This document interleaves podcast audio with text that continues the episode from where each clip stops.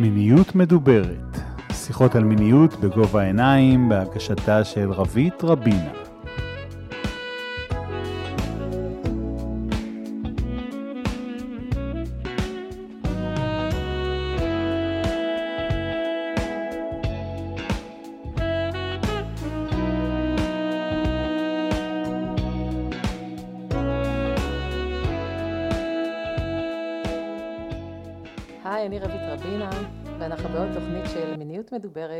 מיניות בגובה העיניים. אני מרצה ויועצת למיניות מיטיבה ובעלת בלוג המיניות, מיניות במרחק נגיעה, שבו אני כותבת על מיניות ועל יחסים בכלל. בכל תוכנית אני מארחת אורחת או אורח שידברו איתי על נושא מסוים בתחום המיניות, או על נושאים המשיקים לה. המטרה העיקרית שעומדת לנגד עיניי היא להפיץ ידע, לפקוח עיניים, ולהרחיב את הדעת ואת האפשרויות בדרך למיניות מיטיבה, משמחת ומהנה. נושא התוכנית היום הוא לא פחות ולא יותר מיניות נשית בחברה החרדית. כדי לדבר על הנושא בחרתי להזמין את גילי שפיגל. היי גילי. היי. גילי היא חברה, אה, אישה חרדית מבני ברק, שנוסף על היותה מנהלת קבוצת מנהלי מוצר ודאטה בחברת הייטק, היא גם מנחת קבוצות מיניות אה, בריאה ויחסי אישות לנשים אה, חרדיות. במדינה המטורפת שלנו, חילונית, בת קיבוץ לשעבר, שיושבת לשוחח על מיניות עם חרדית מבני ברק נשמע כמו התחלה של בדיחה. אבל הנה, שתינו פה באופן מציאותי ורציני לגמרי. אני מרשה לעצמי להניח שכמוני גם אצלכם ואצלכן קיימים, קיים חוסר ידיעה לצד סקרנות בכל הנושא של מיניות במגזר החרדי. נוכח הידע של גילי והפתיחות בה היא מדברת על הדברים, אני יכולה להבטיח לכם ולכן שהולך להיות מעניין, מעשיר ומהנה. היי גילי. וואי, איזה הקדמה, מרגשת אפילו, ממש. איזה כיף להיפגש פה אחרי השנים האלה שלנו ביחד, שלא היינו בהן ביחד, גילי ואני למדנו ביחד מיניות בדלת פתוחה ב-2016, 2017, איפשהו שם נראה לי, זהו, ושם שם נוצר הקליק הזה. אז גילי, אני אשמח מאוד אם את תוכלי להרחיב קצת ולספר עלייך. איך הגעת לעסוק בנושא הזה לצד המקצוע שלך?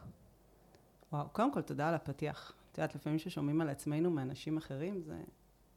יש בזה מן העניין. אני חושבת שזה אותו דבר גם בעולם הזה של המיניות. תמיד מלהקשיב לאנשים אחרים, איך הם מדברים על זה, אנחנו מגלים קצת על עצמנו. אז ככה, מי אני, וואי, ואיך הגעתי לעולם הזה? אני חושבת שזה תמיד סקרן אותי. בתור ילדה קוראת כל ספר, כל רכיב מאחורי קופסת קלוגס. אני חושבת שקראתי המון, המון, המון, ובגיל מאוד צעיר נחשפתי לכל רומן רומנטי שיכולתי להניח עליו יד. זה היה הסופית אפילו, שהיה רומן, נראה לי, נראה לי שהיום אני תוהה איזה ילדים קוראים אותו, אבל uh, הסופית קראתי בגיל מאוד צעיר, ותמיד כל, ה... כל היה מאוד ורוד, נכון? הם תמיד היו, חיו באושר ואושר עד עצם היום הזה. אני גם זוכרת הרבה ספרים של בעוני ועוני, אבל לא קראנו את אותם ספרים. אני חושבת שזה פשוט, הדחקתי. והיום, אני חושבת שזה היה מקסים, ואני חושבת שהאמון הראשון התערער לי בממלכה של דיסני, כשכולן היו איזשהו ייצוג שלא יכולתי לשאוף אליו, בלונדיניות ועיניים תכולות ורזות.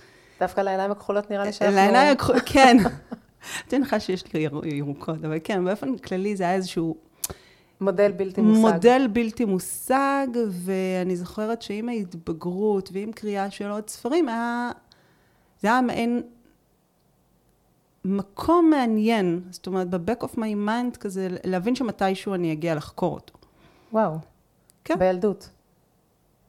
אני חושבת שמשהו שם לא היה סגור לי. זאת אומרת, איך יכול להיות שכולם חיים באושר ואושר?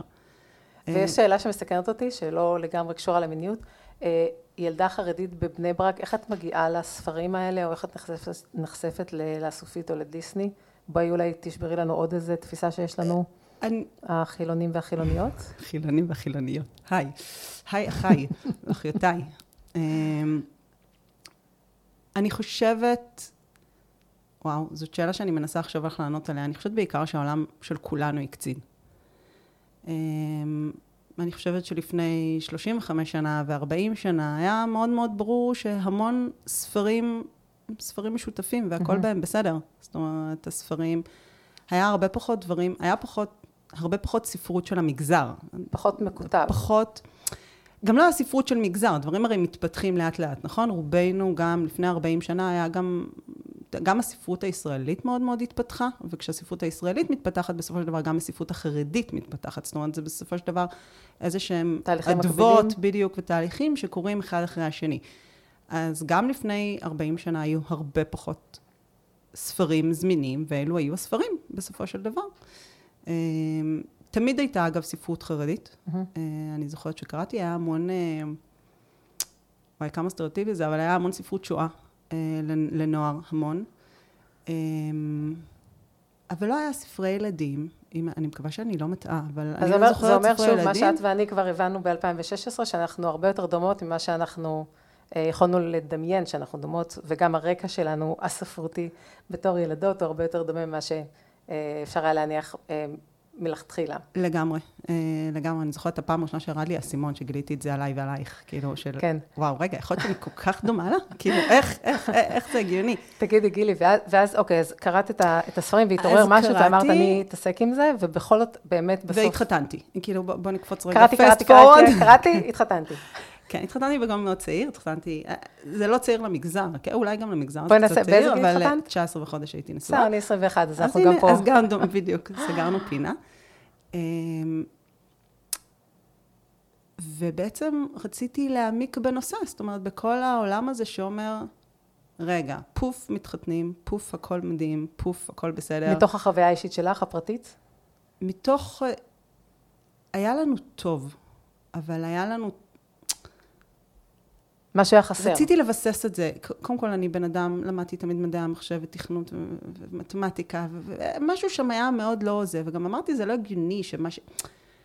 ניסיתי להבין. Mm-hmm. אני חושבת שניסיתי מאוד להבין, זה היה דבר אחד, והדבר השני, וזה המסע האישי שלי, היה מאוד עם הגוף. זאת אומרת, כל הנושא של דימוי גוף, אה, היה שם המון מסע שהבנתי שאני צריכה לקחת את עצמי באיזשהו מקום בידיים. אה, אני חושבת שזה עמד לי בראש לפני שנולדים לי הילדים.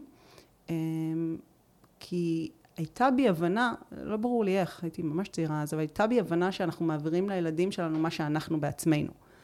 אז אמרתי, שנייה, אני צריכה לתקן את כל המסע הזה שלי, אמ, לפני שאני, גור... לפני שאני מביאה עוד אנשים קטנים לחיי אה, בעולם הזה. איזו תובנה נפלאה שהיא קורית באמת לפני זה. זה לא, לא ברור. מאוד כן, משמח. לא, לא ברור, כן, לא ברור איך זה הגיע.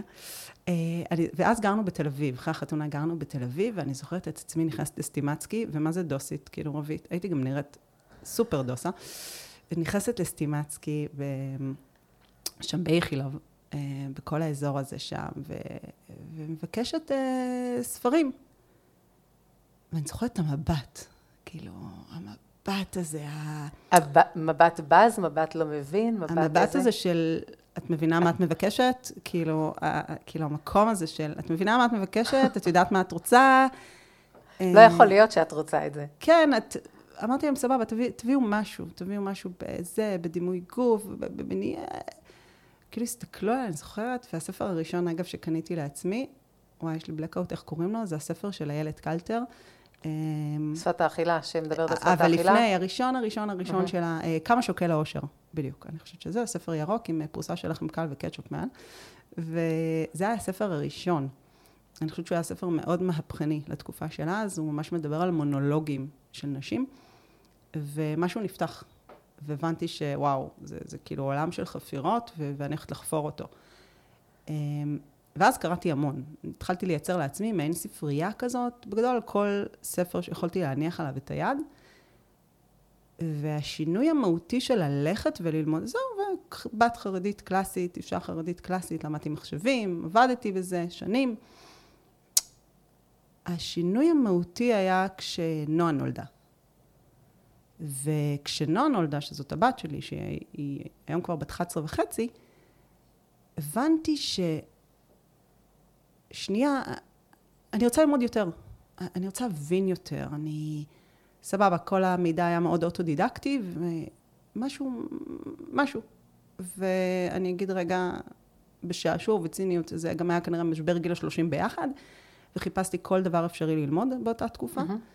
אה, הייתה בת אה, שנתיים, אני הייתי במשבר גיל השלושים, הלכתי וחיפשתי כל קורס אפשרי.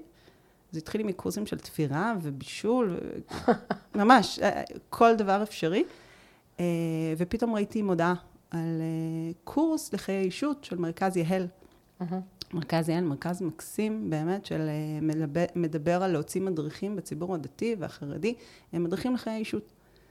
וזה היה קורס של ארבעה חודשים, ואני זוכרת בריאיון הראשון, ש... רעיון קבלה כזה, אז uh, מיכל פרינס, שהיא מייסדת המרכז, שאלה אותי, ולמה את כאילו מחשבים, ומה קשור? ואמרתי לה, מיכל, זה, זה לעצמי. ידע, ידע מסודר, כולה ארבעה חודשים, כן, כאילו מה זה. וזהו, ומשם נפתח המסע. כאילו זה התחיל מזה, וגיליתי שאני נהנית מזה, ואז דלת פתוחה, ואז מין ומיניות בתל אביב, אה, ואז קבוצות. באוניברסיטת תל אביב. באוניברסיטת תל אביב, mm-hmm. כן, ואז קבוצות, וזהו, והנה אנחנו פה היום. ותגידי, אה, איך, ה... איך הסביבה שלך אה, קיבלה את זה? בכל זאת חלק ממשפחה או קהילה? אז זה מדהים, כי עברו עשר שנים מאז שהתחלתי. Mm-hmm. ש... מי היה מאמין שאני אבוא לאיזשהו מקום ואני אגיד שעברו עשר שנים? ו... אני חושבת שבהתחלה פחדו. אני, האמת שמסקר אותי גם לשאול אותך איך קיבלו את זה לפני עשר שנים עלייך. זאת אומרת, בכלל מי התעסק פעם במיניות ובעולם הזה, ומי דיבר על זה, ומי כתב על זה, זה היה, אה, נכון, מקומם של האנשים הווירדים קצת, או אלו שמדברים על כל דבר, וזה, אני חושבת שלפני עשר אה, שנים... את, את יודעת שאת שואלת אותי, ואני מבינה ש, שאני לא יודעת, כי זה כל כך לא הזיז לי, הייתי כל כך מיינדד על זה, זה כאילו אה, הרגשה שזה מצא אותי, לא אני מצאתי את זה. אז uh, לא הייתי, השאלה פשוט לא, לא עברה לי בראש, זו פעם ראשונה שאני נשאלת, אני חושבת. אז זה מדהים, אני חושבת שגם הגעת לזה מאוד מבושלת. ו... ואני מסתכלת על אותה מישהי בת 30 שהייתי אז, זה היה מאוד מבהיל, הייתי בין הראשונות, mm-hmm. ו... או כמעט ראשונה, ו... וכל בן אדם ראשון שעושה משהו מעלה תהיות ושאלות, ואני חושבת שהיו המון שאלות. כי יש פחד מהלא נודע. ואיך יסתכלו על זה, ומי יגיד, ומה יגידו, ו- ומה תעשי עם זה. וזה מדהים, כי גם על הנושא לא מדברים, נכון? אז, אז את בכלל מדברת על הנושא, לדבר עליו עם אחרים, זה, זה כזה, אוקיי, ו- וכל, אני זוכרת שכל השיח היה עם זה. את מדברת על זה, את רוצה לומר את זה, את הולכת לדבר עם זה. ואמרתי, רגע, זה, זה כולם מינים. כמו לשאת את שם שמו, בדיוק, אה, כאילו. זה היה, וואי, להבדיל, כן, אבל אני לא. לא, בקטע של, ה, של האיסור לדבר על זה, להוציא את זה. אבל אני חושבת שהפער היה כל כך, המקום היה, איך תדברי על זה? איך תביאי את זה? איך תעשי את זה? אגב, היום שאני מנסה לפרק את החששות, וזה דברים שאני יכולה היום לנסות להבין אותם, זה איך באמת... מדברים על נושאים שכאלו שמותאמים למגזר החרדי. איך את מביאה את הנושא... אז על זה אנחנו, בדיוק מה שאנחנו נדבר עליו, בין היתר. מעולה. אז איך להביא את הנושא בצורה שתעורר קבלה ואמפתיה. ובאמת גם יסייע לאותם, לאותן נשים שאת מנסה להגיע אליהן, ואכן מגיעה אליהן. נכון. השורה התחתונה זה לעשות להם את החיים יותר טובים. נכון, ואני חושבת שבסוף זה הדרך שבה אנחנו מנגישים את המידע, mm-hmm. ובה אנחנו מביאים אותה, ובה אנחנו מדברים אותה. Mm-hmm. זה, זה מסע שגם אני עדיין עוברת אותו, תלוי איפה. Uh, גילי, אני, אני, אני מאוד מאוד חילונית, כפי שאת יודעת. וכשלי אומרים uh, חרדים, חרדיות, אז יש לי מין סטריאוטיפים כאלה שאני, את צריכה להכניס uh, למשבצת את, ה, את, את המחשבות שלי, את ה... אז, אז אני מכניסה, אני, כאילו, יש לי את התמונות. Uh, בזכות זה שאני מכירה אותך, אז התמונות שלי כבר הרבה יותר רחבות, וגם על זה אנחנו uh, מדברות, שהלוואי שלכל אחד היה... אה, או לכל אחת הייתה אה, חברה, חבר מה, מהמגזר האחר, וכולנו היינו הרבה יותר אה, פתוחים לקבל את השונה ואת השונה. אבל את יכולה כן לתת איזה שהם מאפיינים כלליים, כשאני, כי אנחנו נדבר על הנשים החרדיות, אנחנו לא נדבר על כל המגזר החרדי, אבל כשבכל זאת איזה שהם מאפיינים, מי היא אישה חרדית? כמה שיותר כללי, כמו שאני צריכה להגיד מי אישה קיבוצניקית. ברור שאני לא יכולה להגדיר את כל הקיבוצניקיות, או את כל החילוניות מעמק חפר, אבל משהו, איזשהו קו, שאחר כך שנדבר יותר לעומק, אז המאזינות והמאזינים ידעו על מי אנחנו מדברות. אז אני אתן שני מאפיינים. מאפיין אחד נסתר, וסליחה אם אחיי ואחיותיי החרדיות אה, והחרדים שומעים אותי, אז אני לא באה לייצג פה אף אחד. כאילו, רק על mm-hmm. עצמי לספר ידעתי. אמ, אז אני אתן מימד אחד נסתר בעיניי, שלא רואים אותו, והמימד השני הגלוי. סבבה. אני חושבת שהמימד הנסתר, ש... וזו שאלה שגם אני לפעמים שואלת את עצמי, מה בעיניי מגדיר את עצמי כחרדית, אני חושבת שבסופו של דבר זה ערכים. זאת אומרת, מה הערך שעומד לפניי? מה הערך שאני מגדירה אותו כהכי חשוב לי ביום? ואני חושבת שאנשים שונים מגדירים ערכים שונים, כשהערך שלי הוא ערך לימוד התורה. בסופו של דבר, ערך לימוד התורה וקיום המצוות, הם בעצם הערכים העליונים. Mm-hmm. ומפה נגזרת נגזרות. לימוד התורה, אהבת ארץ ישראל, המשפחה והזוגיות, שהם כמובן, את יודעת, משתלב, וזה לא ערך, אבל בסופו של דבר, יש לנו דברים בסיסיים שמגדירים לנו את הדרך. או לי מגדיר את הדרך, mm-hmm. בסדר? עכשיו, בסופו של דבר חרדי זה השתייכות, נכון? זה השתייכות לבתי ספר חרדים והשתייכות לקהילה חרדית. ואת החרדים, או את החרדיות, זה דרך חינוך מסוימת מן הסתם, אבל בסופו של דבר אנחנו יכולים תמיד לזהות לפי מראה, מאוד קל לנו, נכון? הפאות. למרות או... שמי שיפגשו אותך לא ידעו שאת... אה, תמיד מתווכחים איתי. לא ידעו שאת חרדית, כי את... כי הפאות את... של היום. כי הנה, כי כמו שאת אומרת, אה, אני חרדית ויש סממנים חיצוניים, אבל עלייך לא, לא, הם לא ניכרים. אני, אני בכלל תמיד צוחקת, ואני אומרת שהאופנות של היום, שגם נשים חילוניות ילבשו הרבה פעמים אה, חצאית, אז בכלל, ואז הן תמיד מקבלות את ההערות האלו של חזרת בתשובה, והיא אומרת, לא, אני סתם אוהבת ללבוש חצאיות. כי אם מישהו היה נכנס לפה עכשיו, והיינו אומרות לא, עולה שאנחנו, יש פה חילונית ודתייה, אז יש מצב שעם השמלה שאני לובשת היום, אז היו חושבים שאני אה, החרדית מבין שתינו. פחות. כי הם מסתכלים עליך ומיד היו אה, אומרים... אה, בגלל השרוולים והקעקועים. בדיוק, אז את רואה, אז מיד היו מוצאים. אוקיי. אבל אני, ואני חושבת שבסוף זה איזשהו מראה. עכשיו, גם לא כל החרדיות מתהדר, מתהדרות באותו מראה. Uh-huh. יש היום וריאציה, אני תמיד אומרת שגם חרדי זה לא אומר דתומטר, בסדר? זה, uh-huh. זה לא אומר שאתה מקפיד יותר או מקפיד פחות, אין לזה שום קשר בסופו של דבר, זו התפיסה לאן אתה משתייך, ומתוך השתייכותך. אתה לובש דברים מסוימים, בדיוק כמו שחיילים בצבא לובשים ביגוד מסוים, ובדיוק כמו שאברכים עובדים שחור לבן, ובדיוק כמו שאת מגיעה במשפט, יש לך איזשהו ביגוד, איזשהו תקנון מסוים. Mm-hmm. אז זה החציות, וזה הבגדים, וזה הפאה, או המטפחת, אם זה נשים כאלו ואחרות, וזה כל כיסוי ראש כזה או אחר לאישה שהיא תהיה נשואה. אמ, ובסופו של דבר אני חושבת שזה הזיהוי. אבל מה זה חרדיות היום? זה כל כך שונה, אגב, אם אנחנו מדברים על 30 שנה, זה כל כך שונה, כי היום תראי חרדיות עובדות כמעט בכל מקצוע. Mm-hmm. אני חושבת שיצא מחקר שמעל 90 או 87 אחוז מהנשים חרדיות עובדות. אה, שזו אגב גם התפיסה. אה, אנחנו עובדות ואנחנו... אני חושבת שהמילה מפרנסות, אנחנו, לא תמיד אגב הגבר יושב ולומד תורה, אבל התפיסה היא בסופו של דבר לפרנס בית של תורה, אז גם הוא, אבל גם אנחנו. אה, אז התפיסה, ותראי המון חרדיות בהמון מקומות, mm-hmm. אנחנו נראה אותן במשטרה, ואנחנו נראה עובדות סוציאליות, ואנחנו נראה הייטק, ואנחנו נראה משפטים, ואנחנו נראה אדריכליות, ואנחנו נראה... ורופאות. ורופאות, ו... ו...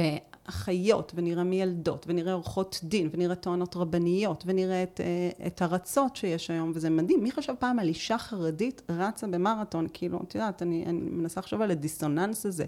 והמרצות, וסביבה... מה, מה, כאילו... ש, מה, ש, מה שקורה פה עכשיו בשיחה הזאת, זה חלק מהאג'נדה שלי של להזמין אותך, שזה מעבר לסקרנות. זה, זה הקטע של מי שישמע את הפרק הזה.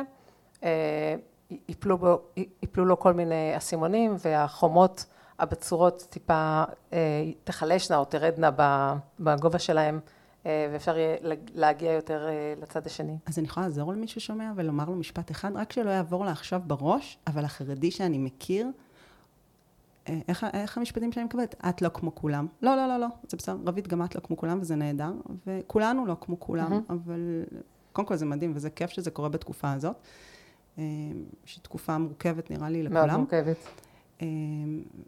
וכן. אוקיי. אה, האם אחרי שקצת אה, דיברנו מסביב וקצת אנחנו נשמות רגיל והכל בסדר, אנחנו יכולות לנסות לצלול אה, לחומרים היותר ממוקדי מיניות ש... שאני רוצה להביא לפה היום? איזה הקדמה יפה, ברור. אז, אז אני אביא. ואני אגיד, גילי לא רבנית, גילי לא מתיימרת להיות רבנית, נכון? את תסכימי עם ההגדרה הזאת? תמיד.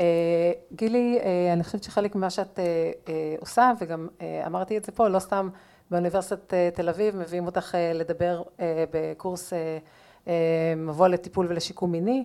יש לך משהו שמכיר את העולם החילוני, את יודעת איך לדבר בשפה שהיא מקרבת ולא מרחיקה, ולכן זה נהדר לי שאת פה, ואם בכל זאת אני אשאל שאלות שנדרשת תשובה של רב בשבילם, אז את פשוט תגידי שזה לא. שאת לא יודעת, וזה כל כך לגיטימי יהיה בעיניי. אני רוצה להוסיף עוד משהו לפני הצלילה הזאת. Mm-hmm. אני גם אומרת את זה הרבה פעמים לנשים חרדיות, למרות שהן יודעות שאני לא רבנית. Mm-hmm. אני חושבת ש... כשדיברנו מקודם על העולם החרדי, אז גם בו יש רצף של במה אתה נעזר ברב. ויהיו כאלו שילכו לשאול. כל דבר יהיו כאלו שילכו לשאול mm-hmm. בשאלות אקוטיות, וגם 70 פנים לתורה, ובסוף 70 תשובות. כן. אז אני אומרת, זה תלוי את מי אתה כן. שואל, תלוי את מה שאתה שואל. תלוי, אגב, גם איך אתה שואל, זה הרבה פעמים מה שאני אומרת לזוגות. אה, וזהו, אחרי ההקדמה הזאת שאני לא רבנית. אפשר להמשיך. אז אה, אני רוצה אה, להתחיל מ... מלהבין קצת מה ההלכה אומרת על יחסי אישות. יחסי אישות זה, זה הביטוי המקובל בעדה החרדית ליחסי מין, אם אני מבינה נכון. מה, איך ההלכה מתייחסת ליחסי אישות? לחובות של הבעל לאשתו ולהפך, מה, בוא תרחיבי לנו קצת את ה... מה, ש, מה שמעניין אותך לדבר על המושג הזה שאנחנו לא יודעים עליו כמעט כלום. וואו, אני אוהבת שהתחלת ביחסי אישות, כי בעיניי זו המהות. Mm-hmm. זו המהות כי במילה אישות, ו... נכון, פעם היה את המשחקים האלו שכמה מילים מוציאים מתוך מילה מסוימת, ברור. נכון? יופי, אז אנחנו שתינו טובות בזה. ואז במילה אישות יש כל כך הרבה, אני תמיד אומרת, יש איש ואישה ואש ואישיות, וזה מה שאנחנו עושים מזה. זאת אומרת, בסופו של דבר יש פה שני אנשים שיכולים להרכיב משהו שהוא יצירה משותפת שלהם, אמ, וכמו אש, היא בסופו של דבר הבחירה שלנו. אנחנו יכולים להדליק אותה, יכולה לחמם אותנו, היא יכולה לשרוף אותנו, זאת אומרת, בסוף זאת הבחירה שלנו, למה אנחנו עושים עם אותה אש. אני חושבת שהיהדות מתייחסת לזה בתור אנרגיה. קודם כל זאת מצווה. בוא, בוא נתחיל רגע בסוף. יש מצווה של לשמח את האישה, מצוות עונה. Mm-hmm. הגבר מתחייב לאישה, והכתובה, הכסותה, שארה, עונתה.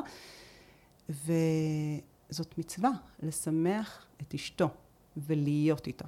עכשיו, כשאני באה ואומרת מה זה משמח את אשתו, ומפה מתחילות כל השאלות, מה זה אומר לשמח את אשתו. אז קודם כל יש את הגדרים. מתי מותר? וזאת כשזאת אשתו כמובן, mm-hmm. זאת אומרת, אנשים שהם נשואים, לא כשהיא מותרת לו? כשזה בתקופה, כשזה לא תקופת הנידה, תקופת הנדידה של הזוגיות, ונראה לי שגם על זה נדבר, ממש נקדיש לזה איזה חלק. וכשזה בצינה, שזה בחדרי חדרים, זאת אומרת באיזשהו מקום שהוא מקום שמיוחד. מיועד, מיועד לדבר. אפשר לקרוא לזה מיועד לדבר, אבל אפשר לקרוא לזה מקום שהם מרוכזים בעיניי, האנרגיה הזאת, הם מרוכזים mm-hmm. בעצמם. Mm-hmm. זה מקום שהם נכנסים ו... נכנסים ובעיניי סוגרים את הדלת ומשאירים את הדאגות היומיומיות ואת המחשבות, הלוואי שכולנו יכולנו להשאיר את זה מחוץ, זה מקום שאנחנו רק, בני הזוג, שניהם נכנסים ומקיימים מעשה של איש ואישה ביחד, מעשה של יחסים של אהבה וחיבה והערכה. וזו המקום. זה, לשם אנחנו מגיעים. לשם אנחנו מגיעים כי כל, ה, כל ההתייחסות, תמיד כששואלים אותי מה אסור, או מתי לא מקיימים. Mm-hmm. אז אני אומרת, נו ברור, כולם יודעים, נכון? התשובה הרגילה היא כשהם לא מותרים, או כשזה לא אשתו, ברור, אבל uh, יש את uh, בני תשע מידות. זה בעיניי אחת הגמרות המאלפות של מתי אסור לקיים יחסים. וכל התשע מידות האלו, שמדבר על uh, בני שנואה ובני נידוי ובני uh, שינה, וזה כל המצבים שבהם אסור לאדם לקיים יחסים עם אשתו. את יכולה לתת דוגמה, את לא צריכה להגיד את התשע, אבל את יכולה לתת דוגמה, כי אמרת בני זה... בני שיכורה נגיד, כן, בסדר? אוקיי. אני, וואי, אני מקווה עכשיו שאני זוכרת את הציטוט, בסדר? טוב. אבל בסופו של דבר, כשאדם הוא שיכור, או כשאשתו ישנה, או כשהוא אפילו יש בני נידוי, שזה מדהים, כשהוא מנודה חברתית, זאת אומרת, ה mindset הוא לא, הוא לא שם, נכון? יש חרמות ונידוי, אז ה mindset שלו, הוא לא, הוא לא יכול להיות עם אשתו. או כשהיא ישנה, או כשהיא שנואה עליו בלב. בכל המקומות האלו הוא יכול להיות עם אשתו פיזית, אבל בראש, האיש והאישה, הוא יכול, מין אפשר לקיים באותו זמן, אבל האיש והאישה לא נמצאים שם. ואז זה לא יחסי אישות, שלשם אנחנו מכוונים. אנחנו לא מכוונים לשם, אנחנו רוצים מקום של אנרגיה, של חיבור, של אהבה, של הערכה, של כבוד, של להיות אחד עם השני, של להצמיח מזה משהו גדול, של להצמיח מזה משהו שהוא הלאה. אה, וזאת המהות בעיניי, זאת ההסתכלות. ואז שוב בעיניים חילוניות, אה, את יודעת, כי החילונים, מה יש לנו, החילוניות והחילונים, אנחנו רואים סרטים, אנחנו רואים סדרות, אנחנו משם אה, אה, לומדים, ואז אני אומרת לעצמי, אוקיי, היא הלכה להדרכת כלות, מפגש אחד, הוא הלך להדרכת חתנים, מפגש אחד, ועכשיו הגיע ליל הכלולות, ולפני זה הם היו, אסורים בנגיעה. Mm-hmm.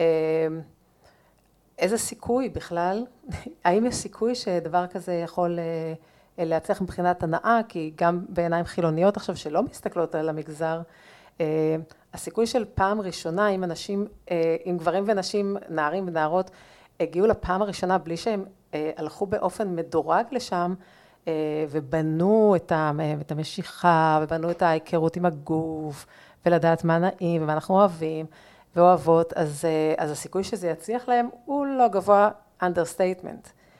מה קורה פה? כי הרי אין את הזמן של ההתרגלות. אני פותחת סוגריים. מישהו שמכיר אותי יגיד שאני פותחת הרבה פעמים סוגריים, אבל כשישבנו ולמדנו אי שם בתל אביב, באותו זה, אני זוכרת ש...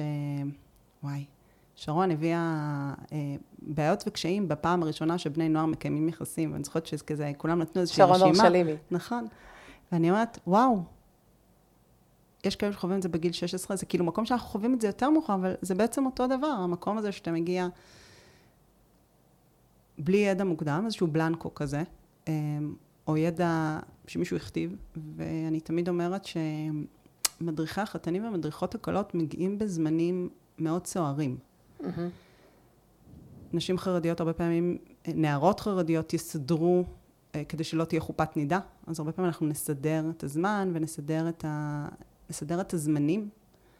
אה, זו תקופה מאוד סוערת. בסופו mm-hmm. של דבר שלושה חודשים להתכונן לחתונה מרוסים, זה, זה, זה, זה כאילו, זו תקופה של הכנות וזה, ואז לשבת עם מדריכת קלות על איזשהו נושא שכאילו מעולם לא דיברת עליו, וואו, כאילו, מה קשור? ואני אפתח עוד סוגריים ואני אגיד שאחרי שלמדתי הדרכה לחיי אישות, הבנתי שהשלב הבא ללמד או להנחות זה מיניות בריאה לילדים. כי שום דבר, אז הבנתי ששום דבר לא מתחיל בגיל 18, mm-hmm. הרבה מתחיל בגיל 0. ואחד הדברים שאני מודה עליהם היום להורים שלי, זה על הסקרנות הטבעית הזאת ועל ההבנה כאילו של הכל בסדר. ו- הסקרנות ו- שלך והעובדה שהם אפשרו לסקרנות הזאת להתקיים. לגדול ולהתקיים, ולהתפתח. ושראיתי מודל מאוד מאוד בריא בסוף בבית של uh, זוגיות. ו... אז זה שנייה אני סוגרת את הסוגריים. עכשיו אני אגיד רגע כזה דבר. קודם כל, הדרכת הקלות של היום, והדרכת החתינים, שונה לטעמי ב-180 מעלות ממה שהיה לפני. אני מכירה מהלימודים בתל אביב, מדריך חתנים, אה, הפתיחות שהוא מביא מני. איתו היא פשוט אה, נפלאה, ו- ואני חושבת שגם כל גבר חילוני שישב איתו, אה, וגם כל אישה חילונית שתשב איתו, תוכל להחכים ולהשאיר את הידע המיני שלה ואת התפיסות שלה למקום מאוד חיובי. שזה מדהים, כי, כי בעיניי הרבה זה מה שקורה היום. זאת אומרת, גם הציבור החרדי עבר איזשהו שינוי מאוד מאוד עמוק ומהותי בהבנה הזאת, שקודם כל מדריכי כלות וחתנים הם לא רק הלכות, אלא הם הרבה מעבר. זה לא רק הלכות ושתי דקות פרקטיקה. מעורבים אנשים בסיפור הזה בסופו של דבר. אני חושבת שפעם התפיסה הייתה זה הם הסתדרו. זאת אומרת, נכון, כמו שאנחנו הסתדרנו, גם הם הסתדרו, וזאת אולי הייתה התפיסה לפני 20 שנה ו-30 שנה ו-40 שנה. שזה נכון גם לעולם החילוני, אגב. למה להכניס לבית ספר, לא היום, אלא כשאנחנו הולכות קצת אחורה, למה להכניס חינוך מיני לבית ספר? כאילו, אנחנו הסתדרנו. כן, בדיוק. ולא לוקחים בחשבון את ההתפתחות שחלה בחברה, מבחינת החשיפה לתכנים ו... אה, וכל הדברים האלה, שאנחנו אומרים, כשאני הייתי ילד, לא רלוונטי. ואני חושבת שגם זה בסדר לעזור. זאת אומרת, אז אני חושבת שהיום מבינים שמדריכות הקלות, מדריכי החתנים, מקבלים מהם הרבה יותר מידע. קודם כל, הם מוכשרים יותר, זאת אומרת, ברמת ההכשרה, ההכשרה היא גבוהה יותר. ובעיניי היום המסר, אני זוכרת שאמרת את המילה, ששאלת אותי את השאלה, אמרת המילה להצליח. ואני מקווה, אני יודעת שיש כבר המון מדריכות קלות שמורידות את המילה להצליח מהלקסיקון, יופי. וזה מה שכל כך משמח אותי. לשם אני רוצה באמת לכוון. את השאלת המשך שלי, בדיוק רציתי על זה לדבר, שאת השווית את זה לבני 17 שעכשיו מקיימים יחסי מין פעם, פעם ראשונה, אבל אם לא יצליח להם, אנחנו שמות פה מרכאות וזה, אז, אה, אז אוקיי, אז הם יכולים גם מחר, או מחרתיים, או עוד שבועיים, או עוד חודשיים. אה, השאלה אם יש ציפייה מזוג חרדי, שעכשיו אחרי ליל הכלולות שלו מתייחד לראשונה, אה, ש... שהם יצליחו לקיים יחסי אישות לפי איזה שהן דרישות.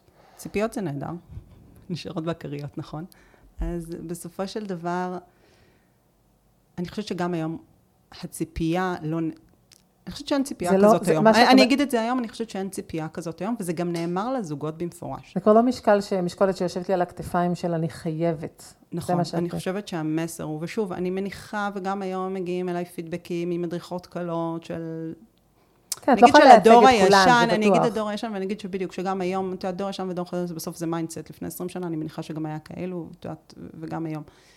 אבל אני יודעת שהתפיסה היום היא אחרת, התפיסה היום היא כבוד לגוף, התפיסה היום זה תוכירו אחד את השני, התפיסה היום זה תהיו אחד עם השני, התפיסה היא רגע, אנשים, איזי איזי, אחד אחד אחרי השני, הכל בסדר, אנחנו מבינים שהכל חדש לכם, כמו שאמרת, הזוג לא נוגע אחד בשני, הפעם הראשונה שהזוג נוגע אחד בשני, זה השלב הזה שהם יורדים מהחופה ונותנים יד אחד לשני. מהמם. אז איזי איזי, הכל בסדר, בכבוד, באהבה, בחן, ברגש, בהערכה. יש, אני משמח. תמיד אומרת לזוגות, אה, מתקשרים אליי הרבה פעמים זוגות צעירים. ואני אומרת להם, המשפט שאני אומרת להם, אני אומרת להם, בני כמה אתם? בני 20? עד 120, יש לכם עוד 100 שנה לבלות ביחד, הכל בסדר, הכל טוב, הכל זה לפעמים נהדר. הדבר שיעשה את כל ההבדל, זה המשפט הזה של הכל בסדר. כן, הכל בסדר, כאילו, באמת אתם, הכל בסדר. הכל בסדר. אה, כי הלחץ, מן הסתם, אה, לא מביא איתו שום, אה, שום דברים טובים. ואני חושבת שגם, לאו דווקא בעולם החרדי, העולם של המיניות הוא עולם, לצערי, הרבה פעמים מאוד הישגי. מאוד מאוד הישגי. יעדי, מאוד זה- מטרתי. הקדשנו לזה תוכנית שלמה, ו- וזה חוזר בכל תוכנית, אי אפשר שזה לא יחזור, מרוב שבעידן הזה ובחברה שאנחנו חיים בה, הכל כל כך מדיד, ומספרים, וכמה פעמים, וכמה זמן, ו- ו- ו- וכל הדברים האלה המדידים, ואז שוכחים את הדברים הלא מדידים, כי אי אפשר להשוות הנאה, אי אפשר להשוות עונג, אה, אי אפשר להש- להש- להשוות שמחה, כי זה לא מדד מספרי. זה מהמם, ואני גם חושבת שיש לנו הרבה פחות טולרנטיות בעולם שלנו לטעויות. אנחנו מאוד מוכווני הצלחה. כן. היה סרטון שדיברנו עליו, של ווייז אפילו. מי, מי פעם היה, איזה כיף היה פעם, היינו לוקחים מפות, מתברברים שלוש שעות בדרך ולנסות... למי ו- זה היה כיף? לילדים. מאחורה. כן. אבל אני אומרת ש... אבל זה היה בסדר, נכון? זה היה חלק מהדרך. לימוד וטעייה זה היה חלק מהדרך, כמו שאת בדיוק, אומרת. זה, כן. זה היה חלק, ואני חושבת שגם פעם, בסופו של דבר, גם מתכונים היו חלק מהדרך, וזה היה ברור שזה לא צריך, והיום הכל כל כך מדויק, כל כך מדיד, כל כך מפוקס. כאילו, מאוד ברור לנו שאנחנו צריכים להצליח בפעם הראשונה בהכל, בלהגיע בזמן, נכון? כי ווייז אומר לנו מה הזמן שאנחנו נגיע כן. אליו, והמתכונים אומרים לנו בדיוק איך זה צריך להיראות, ואין טולרנטיות לטעויות. אז ש, ש, שוב, גם, המשפ... גם המשפטים האחרונים שאמרת, מראים כמה רב הדומה על, השונה, רב הדומה על השונה, כי ההישגיות הזאת אה, נמצאת בחברה החילונית והיא נמצאת אה, גם בחברה החרדית, וגם את וגם אני וגם מי שאחרות ש... ואחרים שעוסקים בתחום הזה, מנסים ומנסות להפחית את ההשפעה של ההישגיות הזאת, כי הנאה גדולה לא יכולה להיות שאנחנו עם סטופר ועם מד... מדדים, מדדים כאלה שאנחנו כל הזמן צריכים וצריכות לעמוד בהם. אמ, יש לי עוד שאלה, שאם אם היא תקשה עלייך אז פשוט תדלגי עליה. יש את האיסור של אה, לא תשחית אה, זרעך אה, לשווא, אמרתי את זה נכון? אה, מצד שני אנחנו בשנת 2023, ולי אפילו בתור חילונית, ברור ש, שלא כל הנשים החרדיות רוצות כל הזמן ללדת, אלא יש להן גם קריירה ויש להן חיים אחרים, ו, אז איך זה, איך זה מסתדר, איך מנהלים את זה? זה- את. הסתירה, אם יש סתירה. אז הנה, קודם כל אני חוזרת לאיזה כיף, השטג אני לא רבנית. קודם כל, יש היום המון אמצעי... אני אגיד, נכון, דיברנו על הרצף הזה, שיש זוגות שילכו והתייעצו על המון דברים, ויש זוגות שבסופו של דבר החליטו החלטות. מהמם. אני חושבת שהמניע של כולם, רגע, זה... יש פה כמה דברים, אבל אחד, אם אנחנו מדברים רגע על ילודה ואמצעי מניעה, שאולי זה הנושא, מהמם. אז אני חושבת שכל אישה בסופו של דבר, או כל זוג כשיר בעצמו לקבל את ההחלטה, או בעצמו, או את יודעת, יכולים להתייעץ עם מי שהם רוצים, לקבל את ההחלטה אם הם מסוגלים להביא עוד ילד לעולם מהמם. או לא. ברור זה כבר לא, זה לא המוד האוטומטי הזה של, אה, של כמה שיותר. אני חושבת שזה אף פעם אף פעם לא היה. לא היה המוד האוטומטי, אני חושבת שאנחנו מאוד מאמצים לעצמנו מודים אוטומטיים כשנוח לנו, כשנעים לנו, אה, אבל רגע, אני אגיד שכן, ונשים את זה שנייה על השולחן. יש עניין בלהביא נפש יהודית לעולם, יש עניין, זה, מהמם. זה, זה מצווה גדולה, לא כולם מסוגלים, אבל, או מסוגלות. או מסוגלות, זאת אומרת. הזוגות, התכוונתי לזוגות כן, אוקיי. המסוגלים, כן, כן, לא, ברור לי שזה ביחד, לא כולם מסוגלים, זה ממש לא. לא, גם אה, אני פה רגע אה, אה, בצד הפמיניסטי של העניין, הגבר לא נושא תשעה חודשים את, הנפש היהודייה הזאת בקרבו, והוא גם לא אה, יולד אותה, ובכל זאת הסימטריה היא לא מוחלטת. אני חושבת, נכון, אגב, בכל העולם, בוא נגיד רגע שזה בכל מגזר, אני חושבת גם שזה לא נגמר בתשעה חודשים. בטח שבכל מגזר, כן, מה כן. שאמרתי זה נשים אה, גברים, אה, אה יש, כן. לגמרי. כן. אני חושבת שזה בסוף, קודם כל יש, זו זכות גדולה, אני היום מבינה ומכירה את זה, ומעריכה ומעריצה זוגות שבוחרים להביא ילדים ומסוגלים לגדל אותם בבריאות הנפש, באהבה mm-hmm. גדולה, בכבוד, בשפע. וזה, ובעיניי זה מדהים. אני חושבת שגם היום זוגות יודעים לשאול ולעצור ולשאול את עצמם את השאלה, אנחנו מסוגלים עכשיו? זה בסדר לנו? זה טוב? זה... וכל זוג מקבל את התשובה שלו. עכשיו, בסופו של דבר, יש גם לכל, איך אומרים? לכל שאלה תשובה? בסוף לכל שאלה יש תשובה. בסוף יש אמצעי מניעה שהם בסדר גמור, שהם נמצאים, שהם... אני אומרת... שאין... אין סתירה אין בינם סתירה, לבין... בדיוק, אין סתירה בינם לבין עצמם. ברור לנו שיש כאלו שיש עליהם שאלות, ועדיין עוד לא מצאתי, וזה ברצינות, עוד לא מצאתי זוג שיבוא עם שאלה בצורה הנכונה, ולכן אמרתי, תלוי גם איך שואלים כן. את הרב, כי לפעמים זוגות לא רוצים באמת לשמוע את התשובה, הם רוצים לשמוע את התשובה, התשובה שמתאימה להם. כן. אז הם אומרים איזושהי שאלה, ולא יסבירו הכל, ויזרקו איזושהי שאלה, והתשובה תהיה... בהתאם? כן, בדיוק, בהתאם. אבל כשבאים ושרוצים, וש... ואני גם תמיד אומרת, תבחרו את מי שמקשיב בצד השני. שזה נכון, כמו שאני אלך לפסיכולוגית, או למטפל, או ל... אז לגמרי. זה אותו דבר פה. אני... אלא אם כן, יש את הרב של הקהילה שאני מחויבת, או שאין דבר לא, כזה. זה כאילו חושבת... גם היסטוריה, או דמיונות חילוניים שלי. אני לא נכנסת לכל העולמות של הכתות, וזה... עשה לי אבל ככה אני יכולה לבחור אבל בגדול, עשה לך רב. תבחרי לך, אה, תעשי לך את הרב שמתאים לך ושנכון לך וש... זה בסדר לך, ו... הוא צריך להיות לטובתי, הוא צריך להיות אה, הוא, עזר, הוא, הוא בעצם, עזר עבורי. בסוף ההכוונה היא, בסוף אנחנו זוכרים את הערכים, נכון? אז בסוף זה רגע לראות איך אנחנו חיים בתוך חיים. התורה זה לטוב לך, הרעיון של התורה זה בעצם לגרום לנו לחיים טובים יותר, מיטיבים יותר, אין שם שום מטרה לסבול. Mm-hmm. ובסופו של דבר זה למצוא את דרך המלך לכל זוג, אין זוג אחד שדומה לזוג שני. זה... ואין אגב אישה שדומה, ואני תמיד אומרת, תבואו ותשקפו את ה... בדיוק מה שדיברתי, האם אנחנו רוצים, ומה זה האם אנחנו רוצים? לפעמים זוגות באים אליי ואומרים כך וכך וכך, ואני אומרת, אוקיי, עכשיו שמעתי את הזוג מדבר. אוקיי, עכשיו בואו נשמע את האישה מדברת בזוג. כן, ו... זה, זה מהותי. בדיוק.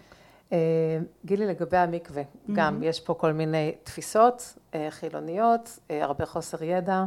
אה, אני מדברת בשם הציבור החילוני, כי אני יודעת שמה שאני לא יודעת הרבה מחברותיי, חבריי, מאזיניי אה, וכולי, אה, לא יודעים. ודווקא הגיע לי לייעוץ אדם חרדי, ו... ודיברתי איתו על זה וקיבלתי את התשובה. ושלו, תשובה שלו, לא תשובה שמייצגת. ולכן מעניין אותי עוד יותר עכשיו לשמוע אותך. אישה אחרי שבעה נקיים, כמה, כמה? יש את, ה, יש את הזמן של הווסת, שזה חמישה, תלוי ספרדים אשכנזים. זה 14 ימים בערך שהם, או 12 ימים? ש... בין 12, בין איפשהו, כן. שהז, שהזוג... אה, אה, שהזוגיות בנדידה, בואי כן. נעזור לך.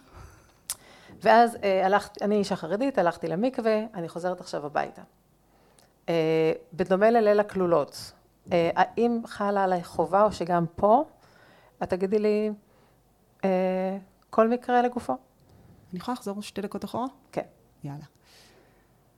אני חושבת שבשביל להבין את המאורע, בואו נחזור בכלל לתקופה הזאת, לתקופה של השבועיים הראשונים. Mm-hmm. בסדר? לתקופה של הווסת ולתקופה של השבעה הנקיים. ואני חושבת שהרעיון עצמו הוא רעיון גאוני. ורגע אני אסביר למה, כי הרבה פעמים אנשים מאוד מפשיטים את הרעיון הזה, ואומרים, ביחד, לכו, אני קוראת את זה היום, ויכול להיות שזאת פרשנות שלי, אבל לא נראה לי. פרשנות שלך זה נורא מעניין אותי. אוקיי.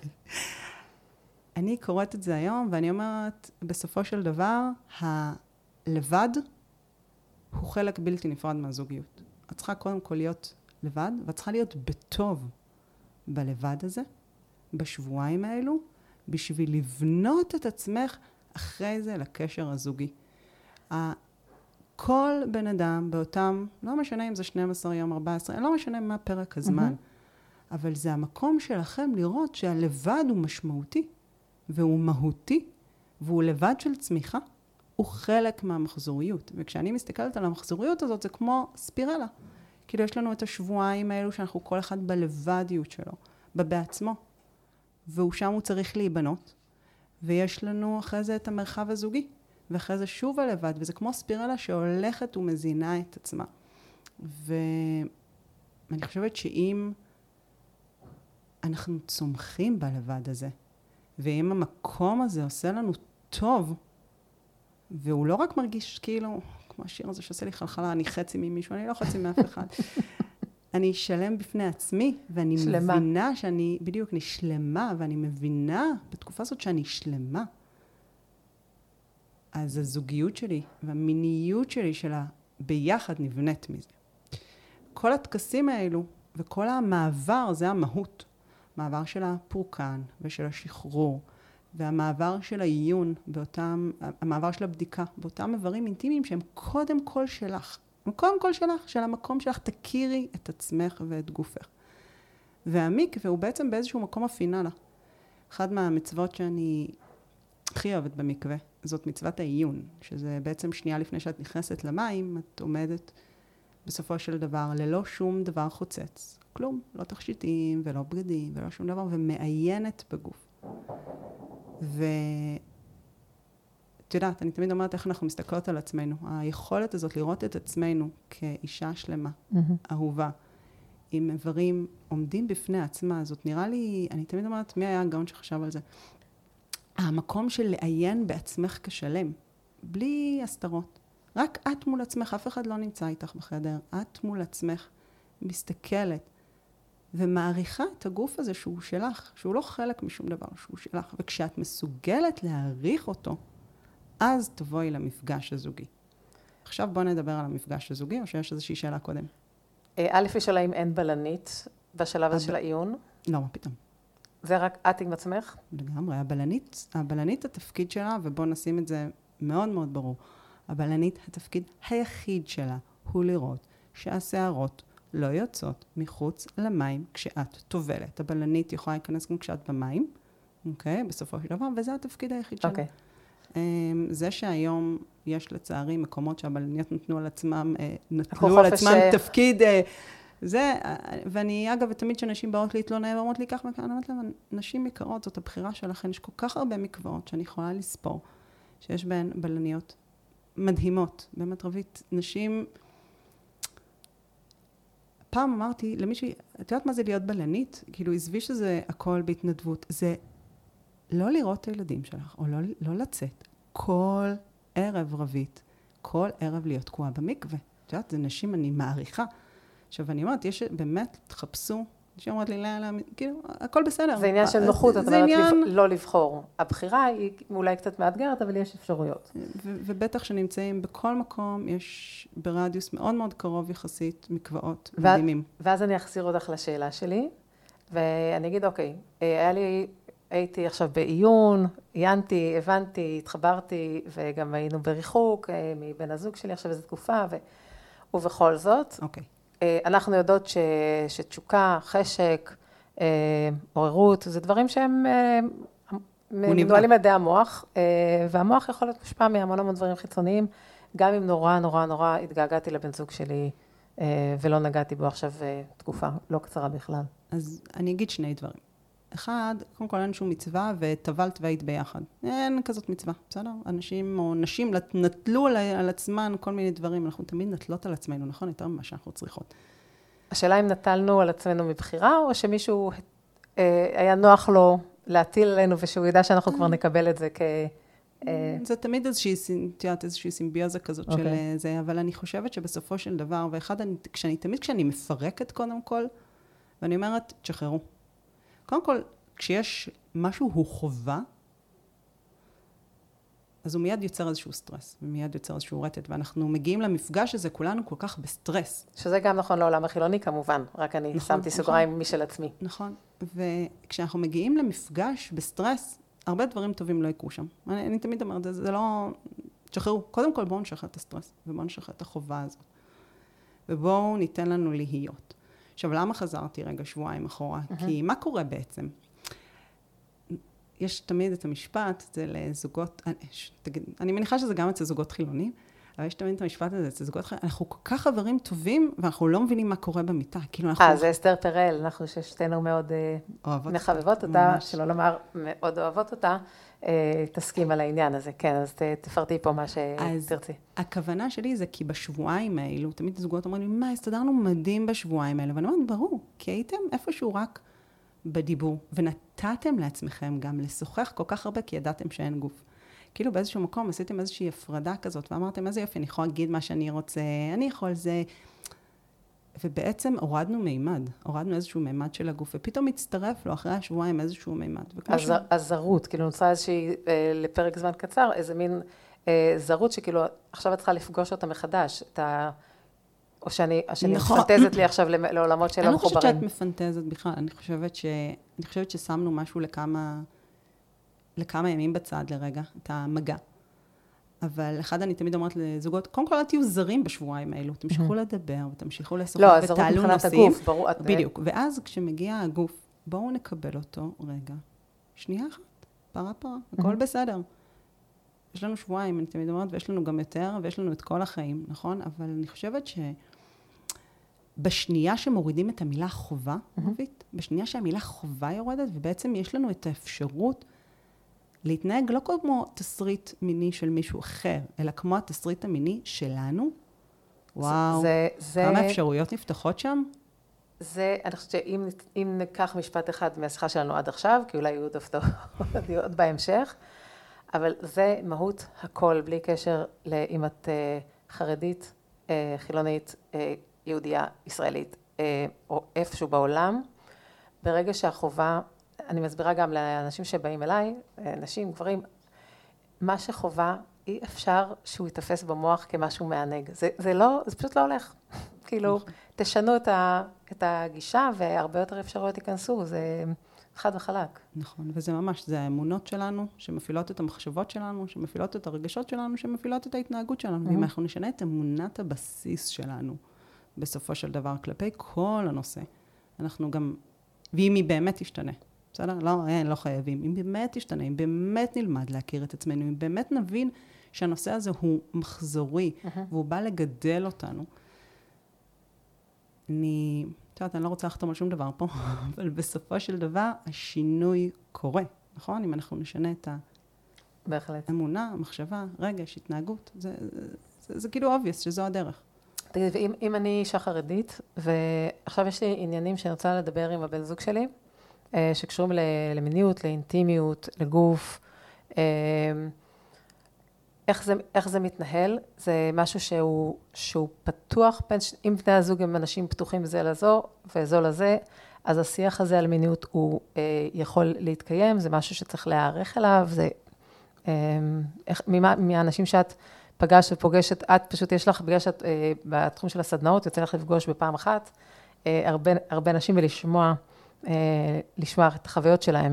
אני הולכת לעשות עכשיו. מה זה הכללה גסה? יאללה. אבל לומר שגברים זה גברים זה גברים. ו, ובסוף כל גבר זה גבר. זאת אומרת, עשיתי הכללה וייצרתי אחד-אחד. כי אני אומרת, את יודעת, בסוף זה כל כך תלוי בפרמטרים של מי האדם שהתחתנת איתו, ומי האדם שאת נמצאת, וכמה יש פתיחות, וכמה אנחנו מסוגלים להעלות את הנושאים, וכמה הורגלנו, שזה בבית האב שלנו, או מאיפה שהגענו, שזה בסדר לדבר על זה, וכמה אנחנו מכירים. ואני אגיד עוד משהו למי ששומעת, ואני אגיד ש... או למי ששומע. אני אגיד שלפעמים המילים שאנחנו בוחרות לומר, הם לאו דווקא המילים שאנחנו מרגישות. אני תמיד אומרת, אה, תחשבו שנייה אחת, לפעמים יוצא לך מהפה משהו שאתם לא באמת התכוונתם. לפעמים זה מגיע ממקום שהוא מאוד מאוכזב, מאוד פצוע, מאוד כואב. ואנחנו בעצם רק רוצים, נכון, בסוף שיאהבו אותנו, ושיחבקו אותנו, ושיראו אותנו, כן, ושיעריכו אותנו, אבל יוצא לנו מילים אחרות. נכון. אם, אם תוכלי לתת אה, איזה משפט דוגמה, אני אה, מבקשת את זה כי אה, העליתי פוסט בעניין הזה של צרכים ורגשות, מה יותר קשה לנו להביע, והרוב הגדול, כמו שהסתדר לי עם מה שהנחתי, מתקשות יותר אה, לבטא צרכים. אה, מה אני צריכה? מה, וואו, מה אני רוצה? אה, ו- ואז, כי זה התחבר לי למקום הזה שאת אומרת שאני שאני מתוסכלת, אני צוברת, אני צוברת, ואז אני מוציאה את זה באיזה דרך עקומה כזאת, במקום להגיד, אני צריכה שתחבק אותי, אני צריכה שתיגע בי יותר זמן, אני צריכה, אני צריכה. כי הצריכה הוא מעורר איזשהו חשש אצלנו אולי, מאיך אני אתפס על ידי הצד השני, שאני ככה וככה וככה, ולא חונכנו גם להגיד, להגיד לרצות. להגיד אני רוצות. חונכנו לרצות. אז אם יש לך איזה, יש לך איזה משפט אולי של, כשאת אומרת, אני אומרת לנשים... אמ, אני מתחילה תמיד בסיפור, ואני מספרת להן שיש לי תמיד קטע כזה בסדנה, שאני מבקשת ממישהי להכין כוס קפה על השנייה. ואני אומרת לה, תכיני, את יכולה להכין X, היא יכולה להכין ל-Y, והיא מכינה לה, הכי טוב שהיא יכולה, ואז היא מביאה לה, והשנייה, את יודעת, לא, לא... אפס לא מתה על הקפה בדיוק, אפס לא מתה על הקפה. אז היא אומרת לה, למה? ואז אני שולחת, ואנחנו עושות את אותו תרגיל שוב, ואני שולחת אותה, ואני אומרת לה, סבבה, תדריכי. ואז היא אומרת, רגע, תשימי חצי כפית. לא, אבל מהחצי כפית הקטנה, ואת הקפה בצורה הזאת שנייה, ואת המים לפני, ואת החלב רבע, לא רבע כזה, רבע קצת, ושנייה, ושהכוס תהיה חמה, אבל לא בכוס זכוכית, בכוס חמר, ובכוס הגדולה יותר. ואני תמיד צוחקת ואני אומרת להם, תראו כמה על הכוס קפה אומלל, באמת, מסכן, ושלוש פעמים אנחנו לפעמים צריכות לחזור לתרגיל שלוש פעמים עד שהכוס קפה תהיה לשביעות רצונה.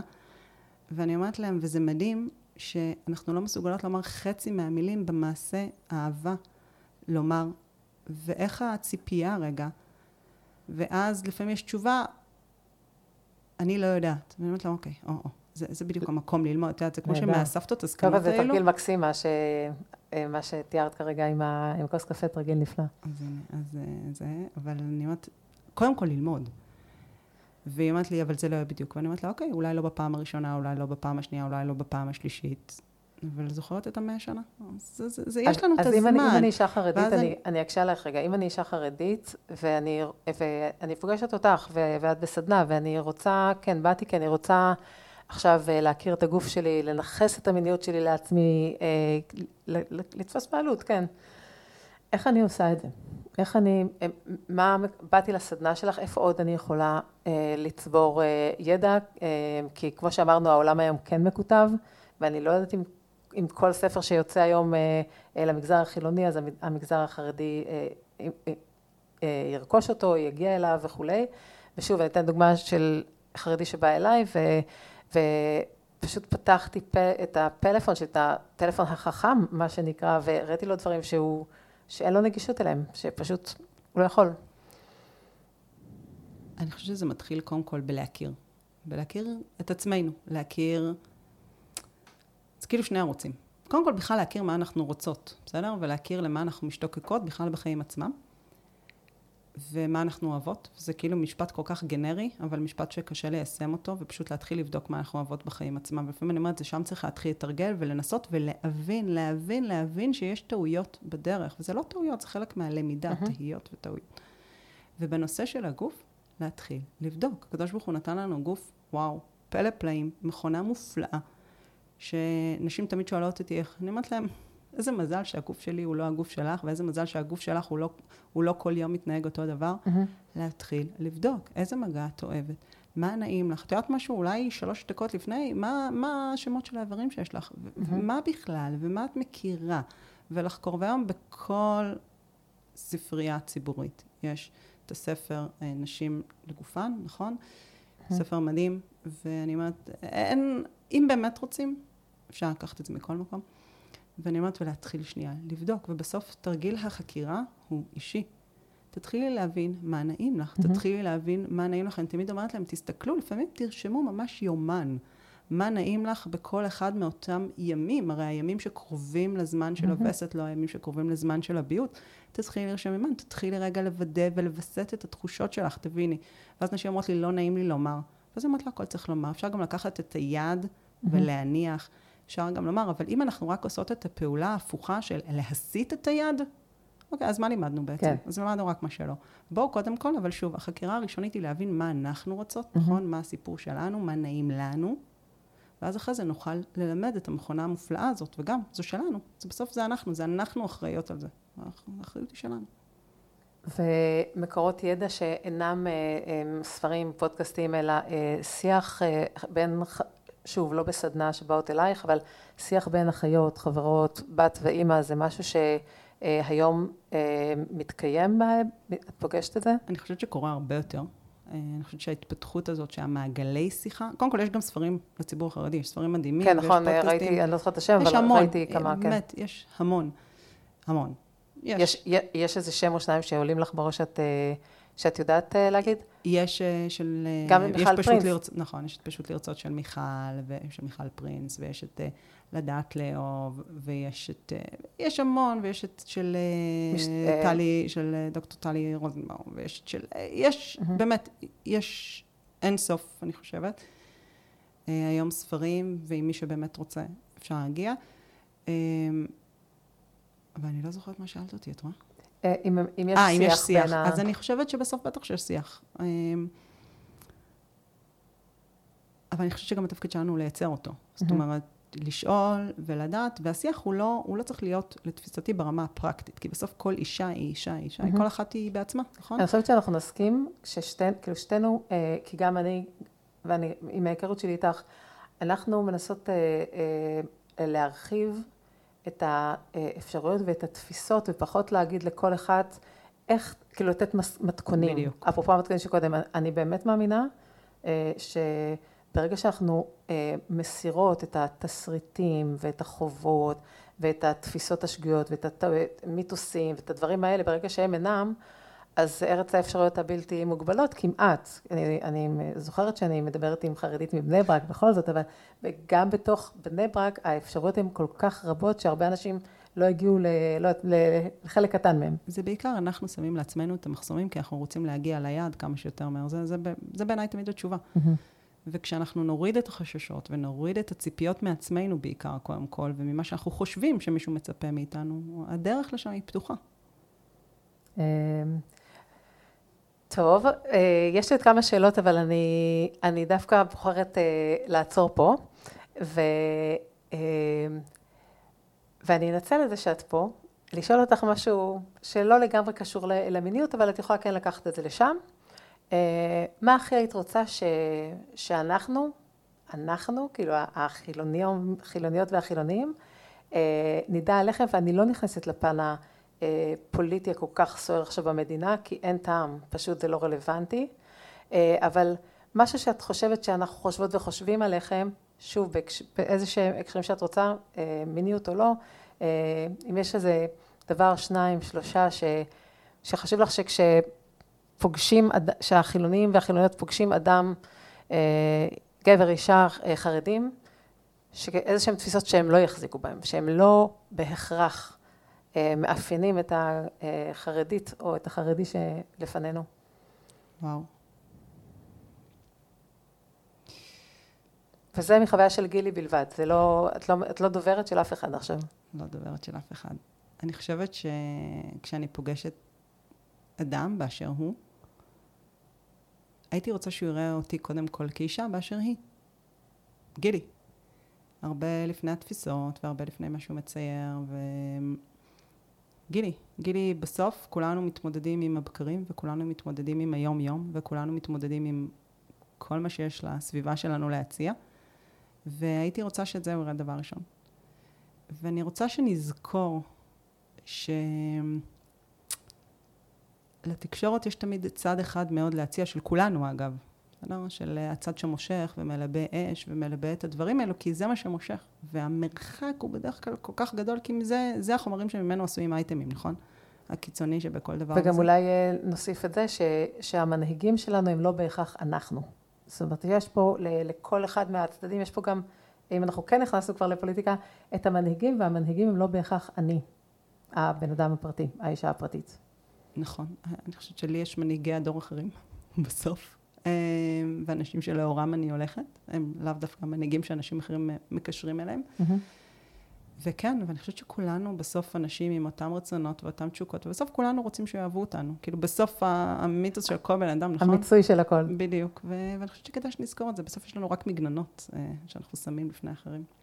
אוקיי, אז גילי, אה, היה לי כמה שאני אשמע אותך, תמיד את תחדשי לי, תמיד את תענייני אותי, כי גם את בסופו של דבר מתפתחת, וגם אני מתפתחת, ו, וכל פעם אנחנו נפגשות באיזשהו, אה, באיזו צומת אחרת, ו, ולא לא קורה לי שאני לא לומדת אה, המון מלהאזין לך. אני ממש אה, מודה לך על הפתיחות ועל השיתוף, על זה שהבאת את עצמך כגילי, כשזה מה שרציתי שיקרה, וזה אכן קרה.